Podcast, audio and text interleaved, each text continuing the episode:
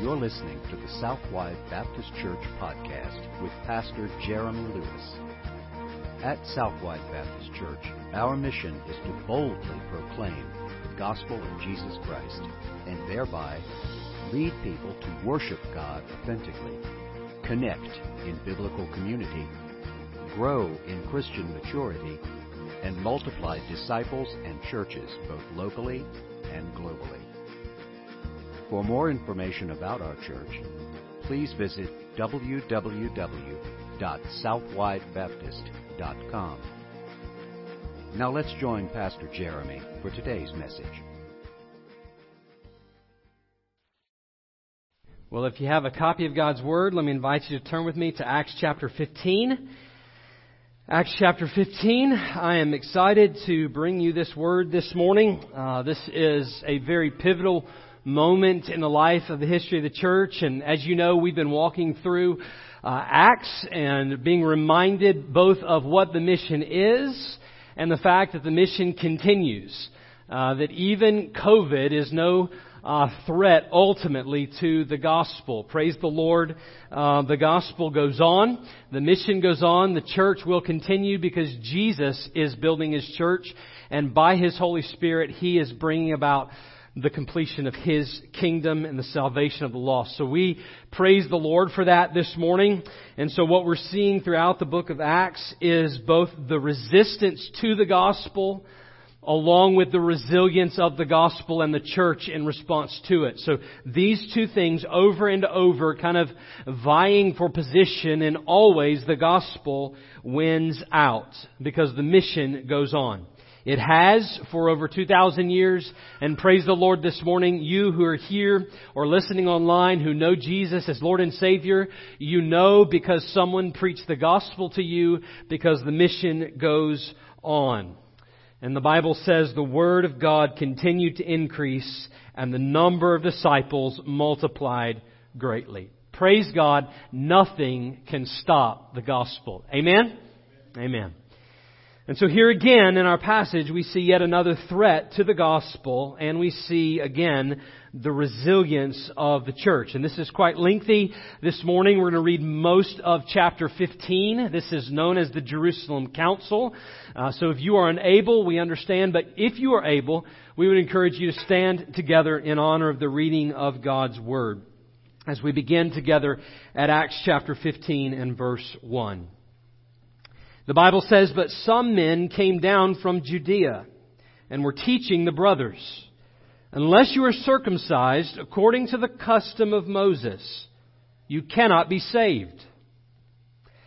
And after Paul and Barnabas had no small dissension and debate with them, Paul and Barnabas and some of the others were appointed to go up to Jerusalem to the apostles and the elders about this question. So being sent on their way by the church, they passed through both Phoenicia and Samaria, describing in detail the conversion of the Gentiles, and brought great joy to all the brothers. When they came to Jerusalem, they were welcomed by the church and the apostles and the elders, and they declared all that God had done with them. But some of the believers who belonged to the party of the Pharisees rose up and said, It is necessary to circumcise them and to order them to keep the law of Moses. The apostles and the elders were gathered together to consider the matter. And after there had been much debate, Peter stood up and said to them, Brothers, you know that in the early days God made a choice among you that by my mouth the Gentiles should hear the word of the gospel and believe. And God, who knows the heart, bore witness to them by giving them the Holy Spirit, just as He did us. And He made no distinction between us and them, having cleansed their hearts by faith. Now therefore, why are you putting God to the test by placing a yoke on the neck of the disciples that neither our fathers nor we have been able to bear? But we believe that we will be saved through the grace of the Lord Jesus, just as they will. And all the assembly fell silent. And they listened to Barnabas and Paul as they related what signs and wonders God had done through them among the Gentiles. After they finished speaking, James replied, Brothers, listen to me. Simeon has related how God first visited the Gentiles to take from them a people for for his name. And with this, the words of the prophets agree, just as if, or just as it is written, as, uh, after this I will return, and I will rebuild the tent of David that has fallen. I will rebuild its ruins, and I will restore it, that the remnant of mankind may seek the Lord and all the Gentiles who are called by my name, says the Lord, who makes these things known from old. Therefore, my judgment is that we should not trouble those of the Gentiles who turn to God, but should write to them to abstain from the things polluted by idols, and from sexual immorality, and from what has been strangled, and from blood. For from ancient generations Moses has had in every city those who proclaim him for he is read every Sabbath in the synagogues. Then it seemed good to the apostles and the elders with the whole church to choose men from among them and send them to Antioch with Paul and Barnabas. They sent Judas, called Barsabbas, and Silas, leading men among the brothers, with the following letter. The brothers, both the apostles and the elders, to the brothers who are of the Gentiles in Antioch and Syria and Cilicia Greetings. Since we have heard that some persons have gone out from us and troubled you with words, unsettling your minds, although we gave them no instructions, it has seemed good to us, having come to one accord, to choose men and send them to you with our beloved Barnabas and Paul, men who have risked their lives for the name of our Lord Jesus Christ. We have therefore sent Judas and Silas, who themselves will tell the same things by, the, by word of mouth. For it has seemed good to the Holy Spirit and to us to lay on you no greater burden than these requirements that you abstain from what is sacrificed to idols, and from blood, and from what, was, what has been strangled, and from sexual immorality. If you yourselves from these, if you keep yourselves from these things, you will do well. Farewell. So when they were sent off, they went down to Antioch, and having gathered the congregation together, they delivered the letter. And when they had read it, they rejoiced because of its encouragement. And Judas and Silas, who were themselves prophets, encouraged and strengthened the brothers with many words. And after they had spent some time, they were sent off in peace by the brothers to those who had sent them. But Paul and Barnabas remained in Antioch, teaching and preaching the word of the Lord and uh, the word of the Lord with many others also. Let's pray. Lord, I pray this morning that as we look to your word, that we would see this story clearly, both in its original significance and its contemporary relevance. Lord, I pray that you would convict our hearts, that by your Holy Spirit you would teach us to obey all things in your word, that you would draw the lost to salvation, and that you would be glorified in this place as your word is proclaimed. We pray in Jesus' name. Amen. You may be seated. So, the background of chapter 14, especially if you've not been here, chapter 15 rather, is incredibly important, especially as we finish up chapter 14 and see the tail end of the chapter. Of course, we know that Paul and Barnabas and the others were there at uh, Antioch of Pisidia, and they were proclaiming the name of the Lord there. There was an incredible resistance from the Jews there. And we see proclaimed in a very strong way that, that, that the gospel was not only meant for the Jews, it was meant for the Gentiles, not only from the beginning of the New Testament, but even from the Old Testament. Isaiah foretold that the, that the, the, the people of Israel would be a light to the Gentiles. This was their mission. And this is a mission that they lost sight of, a resistance that began to develop. And when you get to the end, they go back to Antioch, the original Antioch, where the church was established there. And verse 27 of chapter 14 tells us that when they arrived and gathered the church together, listen to what it says, they declared all that God had done with them and how He had opened a door of faith to the Gentiles. So this, this news that God was opening the hearts of the Gentiles to receive Christ, to, to be saved. And verse 28 says that they remained no little time with the disciples. There was a, a celebration and a, a, reverence and an awe that was happening because God was leading the Gentiles to faith in Jesus Christ. And then verse 5, or chapter 15, verse uh, 3, we get the same picture again. So as they hear of this thing, we'll come back to this resistance, but as, as they hear of what's going on in Jerusalem and they start the trip, verse 3 says, being sent on their way by the church, they passed through both Phoenicia and Samaria, and what did they do? They described in detail the conversion of the Gentiles and brought great joy to all the brothers. It's all they can talk about is they're on their way even to Jerusalem. They're telling this story. People are being saved. People are being saved. All of these Gentiles are coming to faith in Jesus. The story doesn't stop there. The testimony doesn't stop there. They get to Jerusalem, and in verse 4 it says that when they came to Jerusalem, they were welcomed by the church. Very, very important that we understand who they're coming to. This isn't the, the lost world. They're coming to the church in Jerusalem, and the apostles and the elders, and what did they declare? All that God had done with them. They don't say Gentiles there, but it's the same message. Again and again. What was God doing? He was saving the Gentiles. And the message resounds to us again today. And that is that the gospel is unstoppable. No matter how much resistance rises against the church, the gospel keeps going forward, particularly to people who have never heard the name of Christ, to Gentiles. This is huge here. That you see it's Gentiles specifically, but we'll come back to that in a second. So what about the conflict?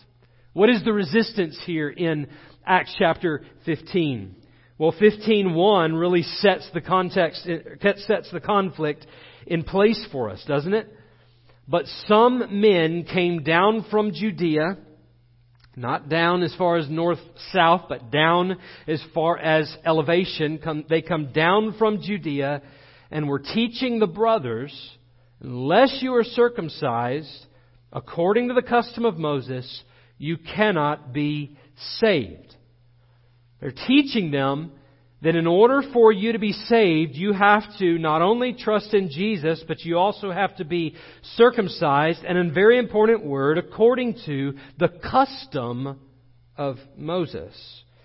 You must be circumcised. We see it again in verse 5. But some believers who belong to the party of the Pharisees here, the entire group of people that have gone from Antioch to Jerusalem, the entire group of people there are in this kind of debate over the question, and someone rises up, some believers who belong to the party of the Pharisees, verse 5, rose up and said, It is necessary to circumcise them and to order them to keep the law of Moses. Now, if we, if we look at this theologically, this is heretical, is it not? It's a works based salvation. The only way that we can be saved is through faith in Jesus Christ. Amen? the only way we can be saved. And so whenever they say, no, you've got to be circumcised too, it is in fact heresy in the church. But they're not seeing it in those terms. In fact, they're seeing it, notice the word again, according to the custom they're seeing it as customary. How we usually do this, Paul, is they're circumcised. Paul, that's how we've always done it. They've always been circumcised. Hear this. There is a very real danger in any church, no matter the age of the church and no matter the age of the members, for sacredly held traditions to become equal or greater in authority to biblical truth. Let me say that to you again. No matter the age of the church, no matter the age of the members, no matter how entrenched we are in particular customs or traditions, it is possible and dangerously possible for churches to elevate sacred, uh, sacredly held traditions, things we've always done, the way we've always done it, to elevate that to the level of, or even greater than, the authority of biblical truth. And so we gain that picture there, but we gain even more clarity as the story goes on.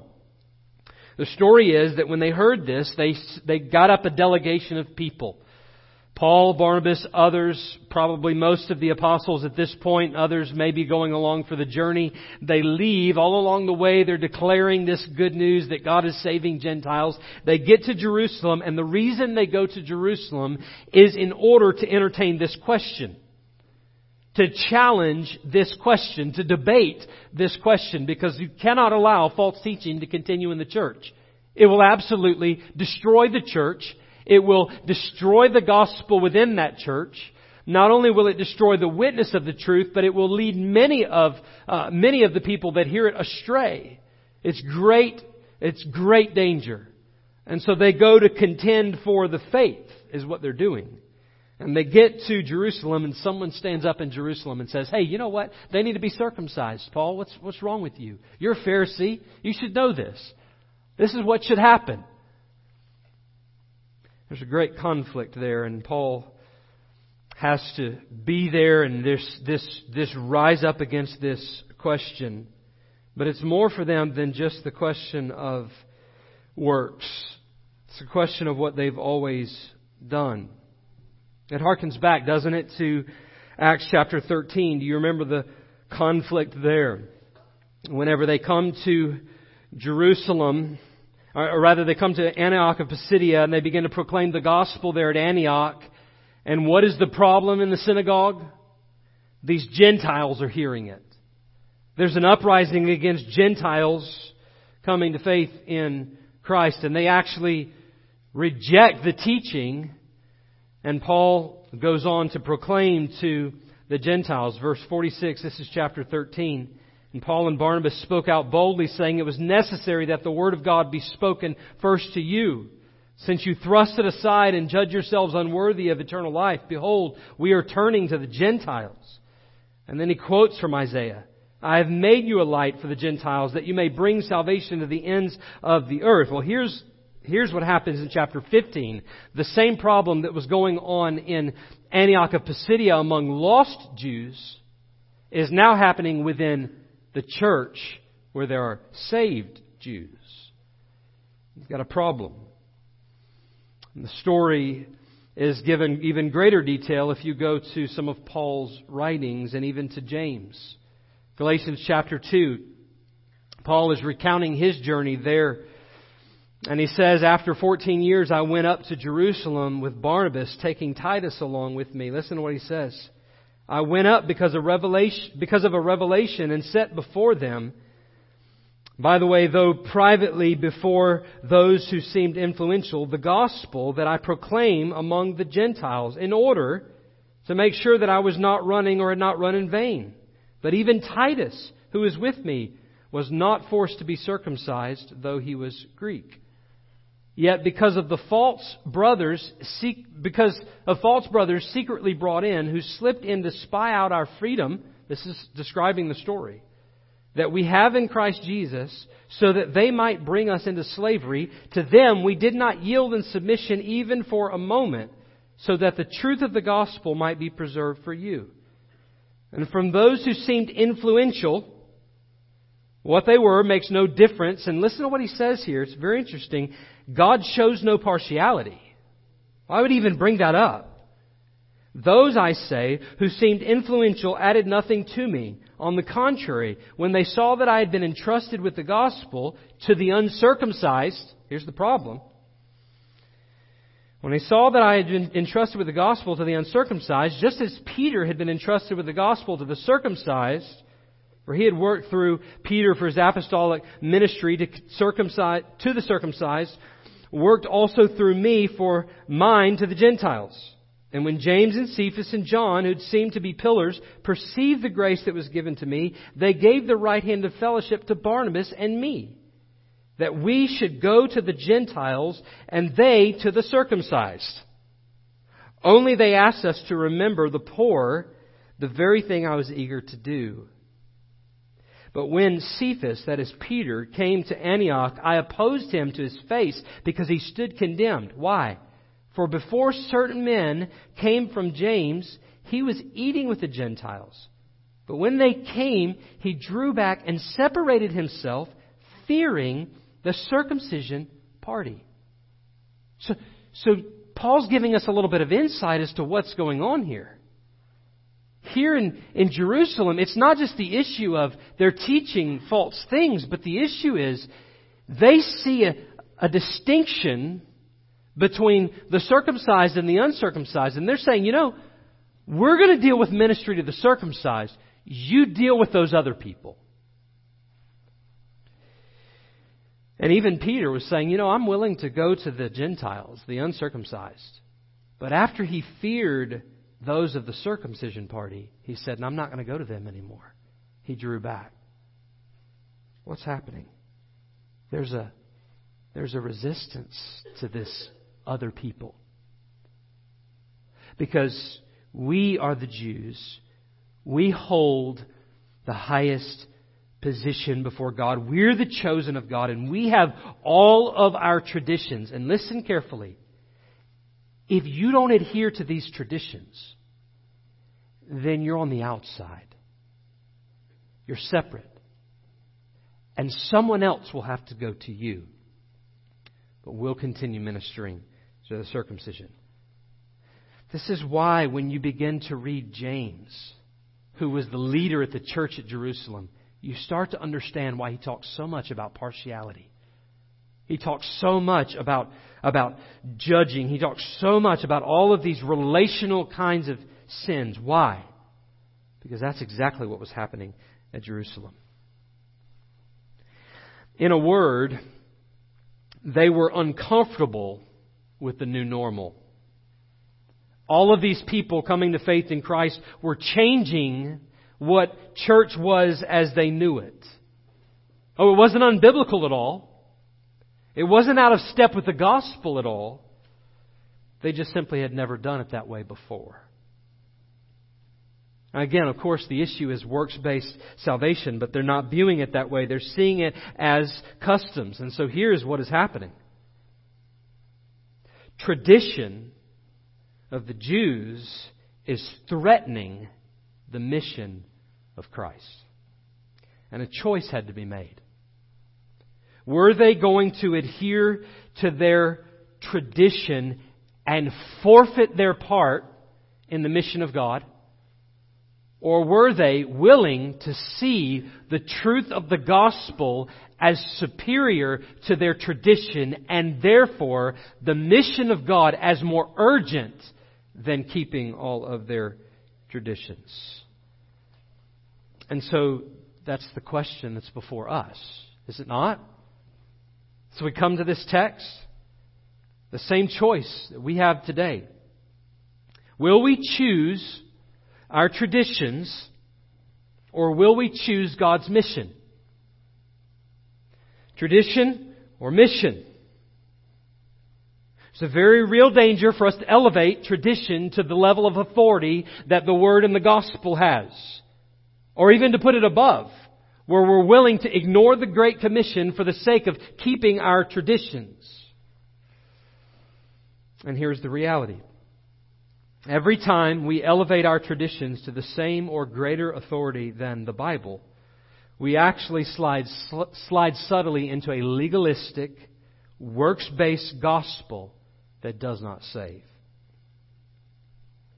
I'm convinced that one of the reasons, not the only reason, but one of the reasons why there are scores of people who grew up in the church in America and fell away is because so many of them were never saved. Many of those who fell away from the church, quote unquote, over the last 15 to 20 years grew up in a very traditional church. Those traditions in and of themselves are not necessarily bad unless they're raised to the authority of the Word. And in many churches, they have become equal in authority with the Word. And so many of our children either grew to hate the tradition or just simply avoided traditionalism altogether and left the church. And I want you to hear me say very clearly this morning, tradition does not have any power to save anybody. The church and what we do and how we carry out our faith has no ability to save anybody. Only Jesus can save. Amen? Amen. The truth of the gospel must be guarded. And if that's going to happen, you and I must keep a very loose grip on all of our traditions. It changes the question that we ask. When we're trying to make ministry decisions and what we do as a church, programmatically, missionally, what have you, we're no longer asking the question, how have we always done it? Or how did our parents do it? We're asking the question, what's it going to take? All under the authority of the Word, not arguing that we walk away from the Word, not arguing that we walk away from the gospel. But with the mission firmly seated upon our hearts, there are many things that we should and sometimes must be willing to loosen our grip on in order that the mission of God might go forth. And God never commanded the Gentiles to be circumcised. He commanded them to repent and believe the gospel. It's the same command that we have today. You know, COVID has done many things in our world. It's changed a lot about our world, hasn't it? But it's also changed a lot about the church.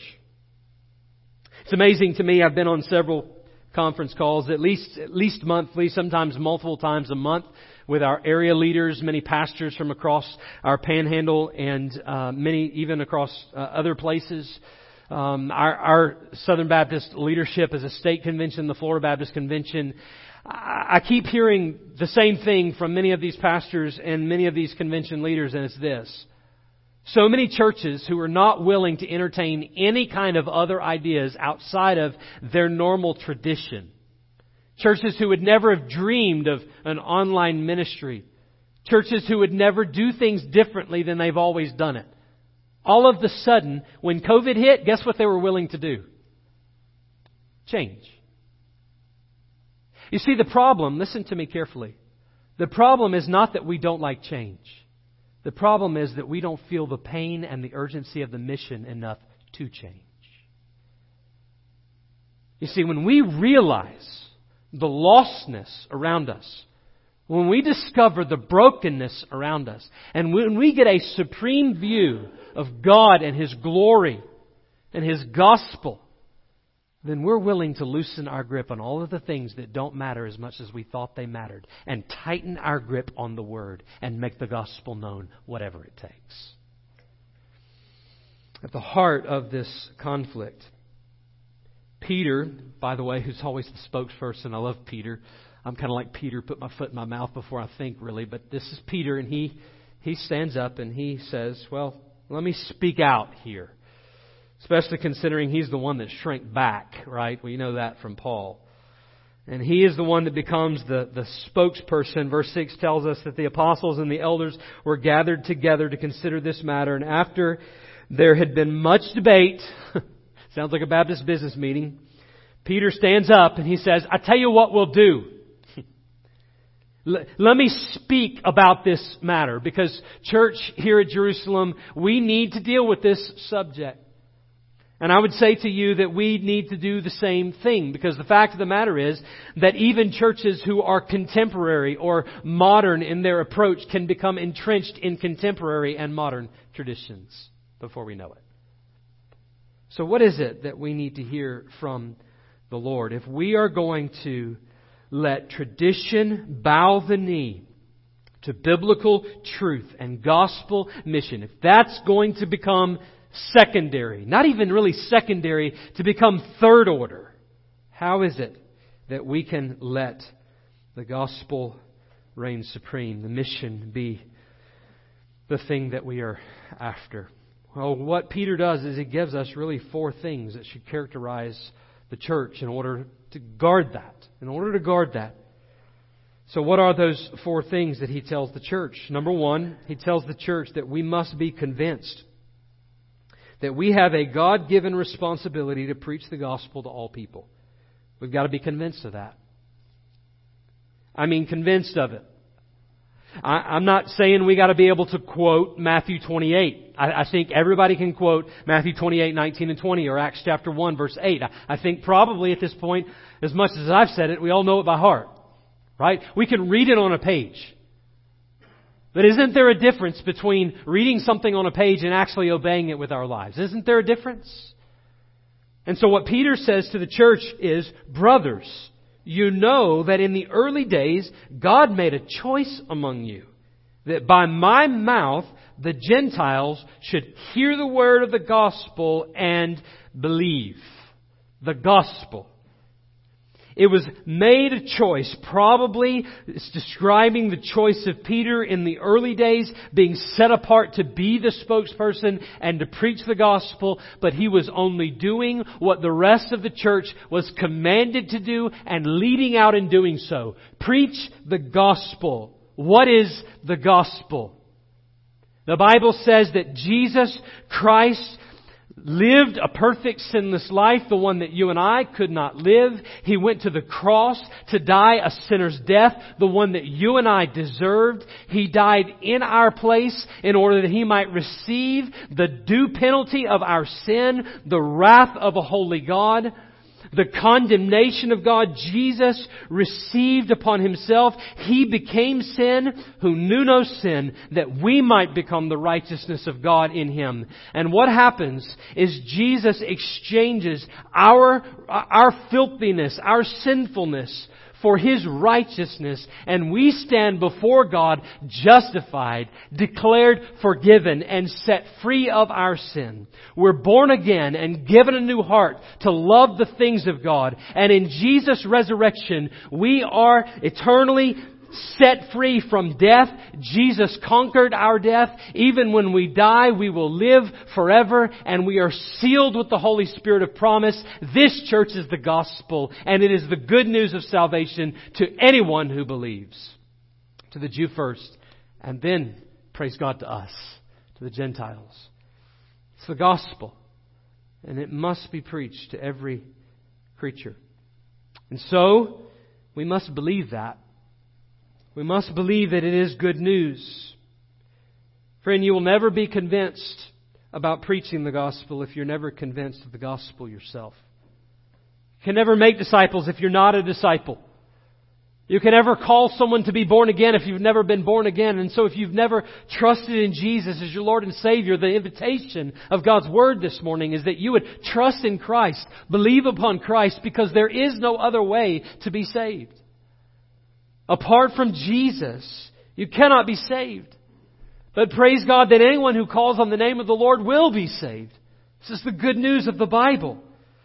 And so we believe that. We must believe that with all of our hearts. And friends, when we believe that, brother, sister in Christ, when you believe that, you have no other, no other alternative. And, and there is a compelling, uh, a compelling urgency inside you from the Holy Spirit to go and make that gospel known the love of Christ should compel you to proclaim it.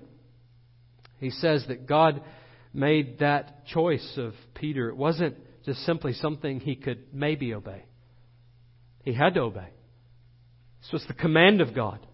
How many of you know this morning that the Great Commission is, the, is a great commandment? something we're supposed to do. That's not just me.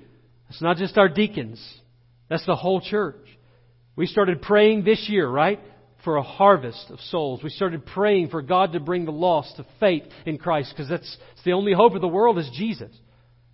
Well, we have to also be faithful to take the good news to them, to preach the gospel, proclaim it. We must put feet to it because it's God's command. But I can't convince you of that. You must be convinced. It's the Holy Spirit that must convince you that this is true.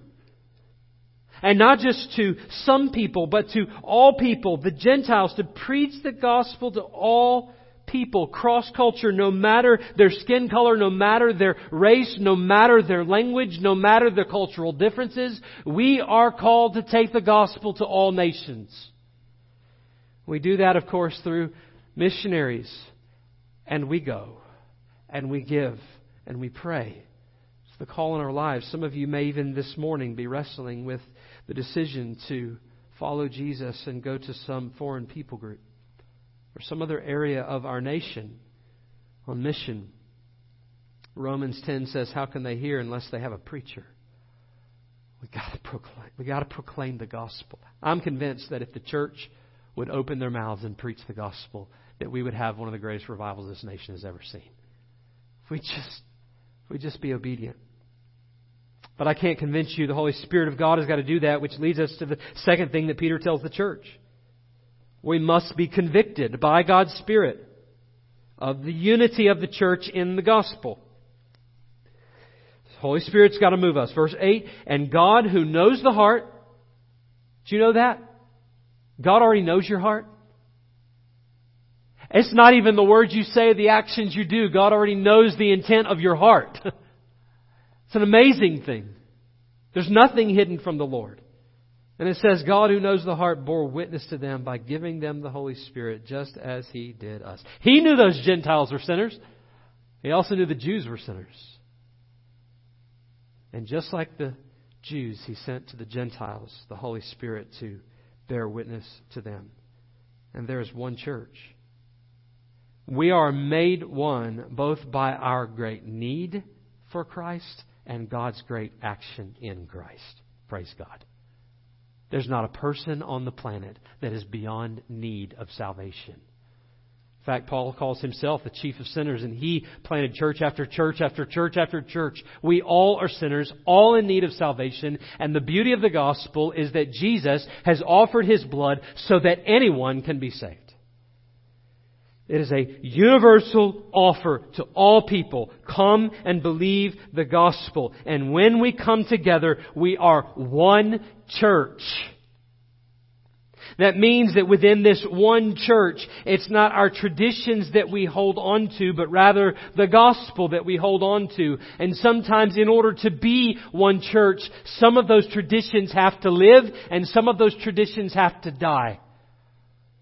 Because whatever we do, we do it well in order to make much of the gospel and to be obedient to the word. It's great unity in the church. It's not a you reach the uncircumcised and you reach the circumcised. It's let's reach the world together for Christ. United in our need and united in the provision. Ephesians 4, if we had time, is such an incredible picture of the unity of one God, one gospel, one faith one church. We must be convicted of that and let every tradition bow the knee. Number three, Peter says to the church, we must be careful, be careful, church, to resist any temptation to add anything to the gospel. I'm going to tell you, the temptations are subtle. And we have, in our day, added things to the gospel if we're not careful. There are some big, big things on the horizon that are not the gospel right now. They're being argued that those things are gospel centered things, and they are not the gospel. The gospel informs our ethic. The gospel informs our politics. The gospel informs our economics. But the gospel is Jesus Christ crucified, and all of those other things fall in line to the gospel. And so we must be careful, no matter how deceptive it might be, at what we add to the gospel. He puts two problems here. He says, verse 10, Now therefore, why are you putting God to the test by placing a yoke on the neck of the disciples that neither our fathers nor we have been able to bear? You're adding something to it. There's two problems with that. Number one, you're putting God to the test. The same resistance of God we see throughout this book. When you add to the gospel, you are resisting God. In other words, you're testing God's patience. It's an Old Testament motif. Do you remember? Whenever Moses went up to Mount Sinai, the people were left there real quick in the valley. And there at the base of the mountain, they make this golden calf they begin to worship because their leader had disappeared. Their God, they thought, with him. And God saw everything. and this people again and again did the same thing resisted God. And he is saying to the same people, you're testing God's patience. The second reason, because you're putting on them an impossible burden. They cannot bear it. You're giving an impossible yoke that he says, watch this, you nor your fathers were able to bear. None of you could do this, yet you expect them to do it. It's the fact of the matter. Any legalistic kind of approach to the gospel puts us in a position that we could never bear because we can't keep the law. The law is our tutor to bring us to Christ, and the only way that we begin to obey the law is a new heart. And then, even then, it's not legalism, it's, it's obedience. Which leads us to the fourth and final. It's okay that we have traditions. The problem is when we give them moral authority because that becomes legalism. And what Peter wants the church to know is number four, we must be committed to the grace of God in the gospel and our common need for it. We've got to be committed to that.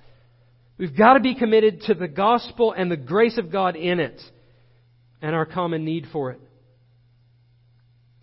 It's much easier to go to the worst of sinners when you realize that you are the worst of sinners, isn't it?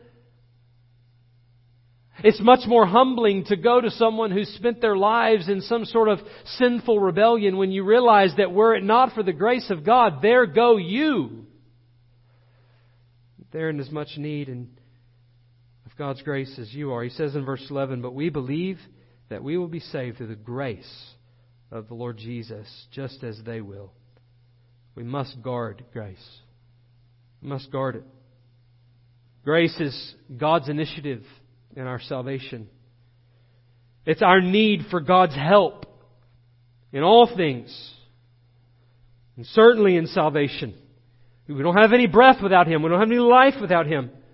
We don't pursue righteousness without Him. We're not justified without Him. We're not called without Him. We're not redeemed without Him. We're not forgiven without Him. It's God's grace. We do not have a gospel in which tradition aids in any way. We have a gospel that saves sufficiently. Doesn't need anything else. Let me just throw this one out to you. We argue about a lot of things like building and carpet color and seating and all those other things. Do you know we don't even need a building for Jesus to save somebody? We are the temple of the Lord Jesus. We are the temple of His Holy Spirit, the dwelling place of Almighty God.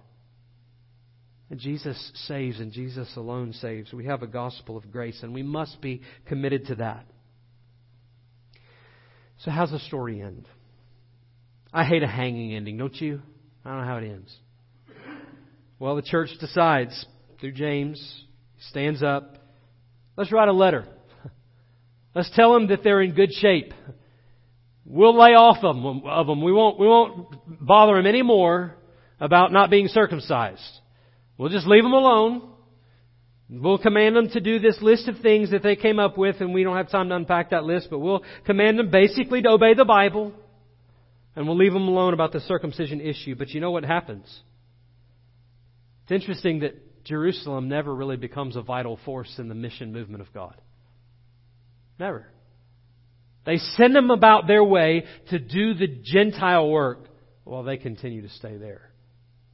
And they're full of fighting. They're full of, of, of, bitter talking toward one another. You see all those issues come up in James, don't you? All this infighting. Why? Because they lost sight of the mission of God. Galatians 2 shows us that. The church at Jerusalem had a choice either choose their tradition or choose the mission. And you know what they chose? Tradition. But Antioch, this is the tale of two churches. Antioch chose the mission. And you know what happened from Antioch? three different missionary movements where God sent out people to proclaim the gospel, and even to the uttermost parts of the earth, at the time, Rome, because they chose the mission. Clarkston Baptist Church was a little Southern Baptist church, the outskirts of Atlanta.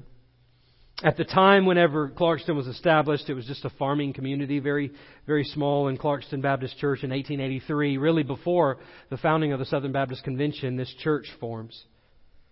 For most of its history, Clarkston remained a, a town of mostly white people, um, relatively moderately living farmers. And Clarkston had this church that, that people would come to and, and eventually the church even grew to nearly 600 people. But around 2000, the church began to decline pretty significantly because moving in back in the 70s, back in the 70s, something changed in Clarkston. Developers began to build apartment complexes for more middle class, middle class workers as Atlanta began to grow. The airport was put into place, and all of them wanted to live there in Clarkston.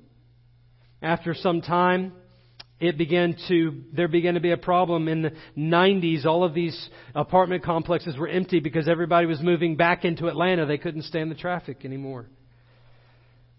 And in 1996 a group of people who who were caring for political refugees identified Clarkston as a place where they could put all of these refugees because all these empty apartment complexes and so over the course of 1996 to 2001, over 19,000 political refugees were brought into the Clarkston area. Roughly, at the time, 52 different nationalities. This little white skinned, white haired Southern Baptist church had a decision to make. Were they going to love their tradition or were they going to love the mission? Here's a quote from one of the older members. He said, We realized that what the Lord had in store for the old Clarkston Baptist Church was to transition into a truly international church and to help minister to all these ethnic groups moving into the county. They chose the mission. Now there was a debate. There was a council. There was an argument. There were cross words said. But at the end of the day, they had a choice to make. And in 2004, the church made the decision to merge with the Filipino International Bible Church. It is both a Filipino and Nigerian congregation to create Clarkston International Bible Church, CIBC. It's been growing multi ethnic, multicultural, multi generational ever since I had the opportunity to visit the church. It's an amazing thing that is happening there at the time when I was there, which was some number of years ago over 1,500 people joining every Sunday, seven different multi-ethnic, multilingual congregations. Today it is a congregation of more than 15 countries. Houses congregations of Ethiopians, Sudanese, Liberians, French West Africans as well. They worship separately. And there's one congregation that meets together that's the multi, uh, multi-ethnic congregation. You can imagine potlucks look a little different. African stews, Asian vegetable dishes, and then, of course, hot dogs and sweet tea and apple pie. All of our traditions, every one of our traditions must bow the knee to biblical truth and gospel mission. The only question that remains for us is how will it end for us? Have you thought about it? How will it end for us? How will the story be told? It is, in fact, a, a question of surrender. Will we submit in every way to the Lordship of Jesus Christ? Would you bow your heads this morning? My prayer for you and for us this morning is that as we hear this word, that we would be warned and encouraged. Because we've gone through this journey, haven't we? We've experienced the challenge of tradition. And here we are. And the gospel keeps going. But may we take that as both a warning and an encouragement not to ever let even our new traditions become more important than the gospel. Because there is nothing greater than the gospel of Christ. Some of you here this morning need to be reminded of that. Because whatever is going on in your life, you're letting consume you, and drive you to anxiety and worry and fear and bitterness and anger and frustration and whatever else. But the gospel reigns supreme over that. Jesus can heal you from all of those things, and Jesus is sovereign over all things. And the good news of salvation today is for all people. So you need to be reminded that God is on his throne. There may even be someone here this morning who's never believed the gospel, never been born again. You bought into church tradition, and church tradition doesn't save you. You need Jesus. You need to repent of your sins and put your faith in Christ and to be saved today. And the Bible says that if you will call upon the name of the Lord right now, today, you'll be saved. To repent of your sins is to turn from them. To not only have a change of mind and a change of life, but literally a change of heart. Where you no longer love those things, but you begin to love the things of God. You need to be born again in order for that to happen to you today. You repent and put your faith in Christ. Surrender to Jesus' Lordship in your life. So, with every head bowed, every eye closed, in just a few moments, we're going to stand together and we're going to have a time of invitation, time of response. Simply means that this altar is going to be open. There'll be a place for you to come and pray if you want to spend some time before the Lord this morning. Maybe you need to turn from some area of your life that's just not been in alignment with God's Word and you need to obey Him today. He's, he's leading you to that and you need to obey Him today. Or maybe, maybe you need to be born again today. I'll be here down front. There's others who'd be willing to pray with you. If you just simply come today, step out of the place where you've been standing, where you've been sitting, and say, Today, Jesus, I surrender. Come down this aisle. Say, Pastor, will you help me? And today I'll help you. You just tell me what God is doing in your heart, and I'll lead you in the Word, and Jesus will do the saving. Would you stand with me all across the room? Lord, we pray today that you would have your way in our hearts and that we would be obedient to the faith. We pray it in Jesus' name. Amen. Even as Stephanie begins to play, the altar is open. You come this morning. You've been listening to the Southwide Baptist Church podcast with Pastor Jeremy Lewis. For more information about our church, please visit www.southwidebaptist.com. We also invite you to connect with us on Facebook, Twitter, or Instagram by searching for Southwide BC. Thank you for listening, and may you continue to worship, connect, grow, and multiply as you follow Jesus Christ.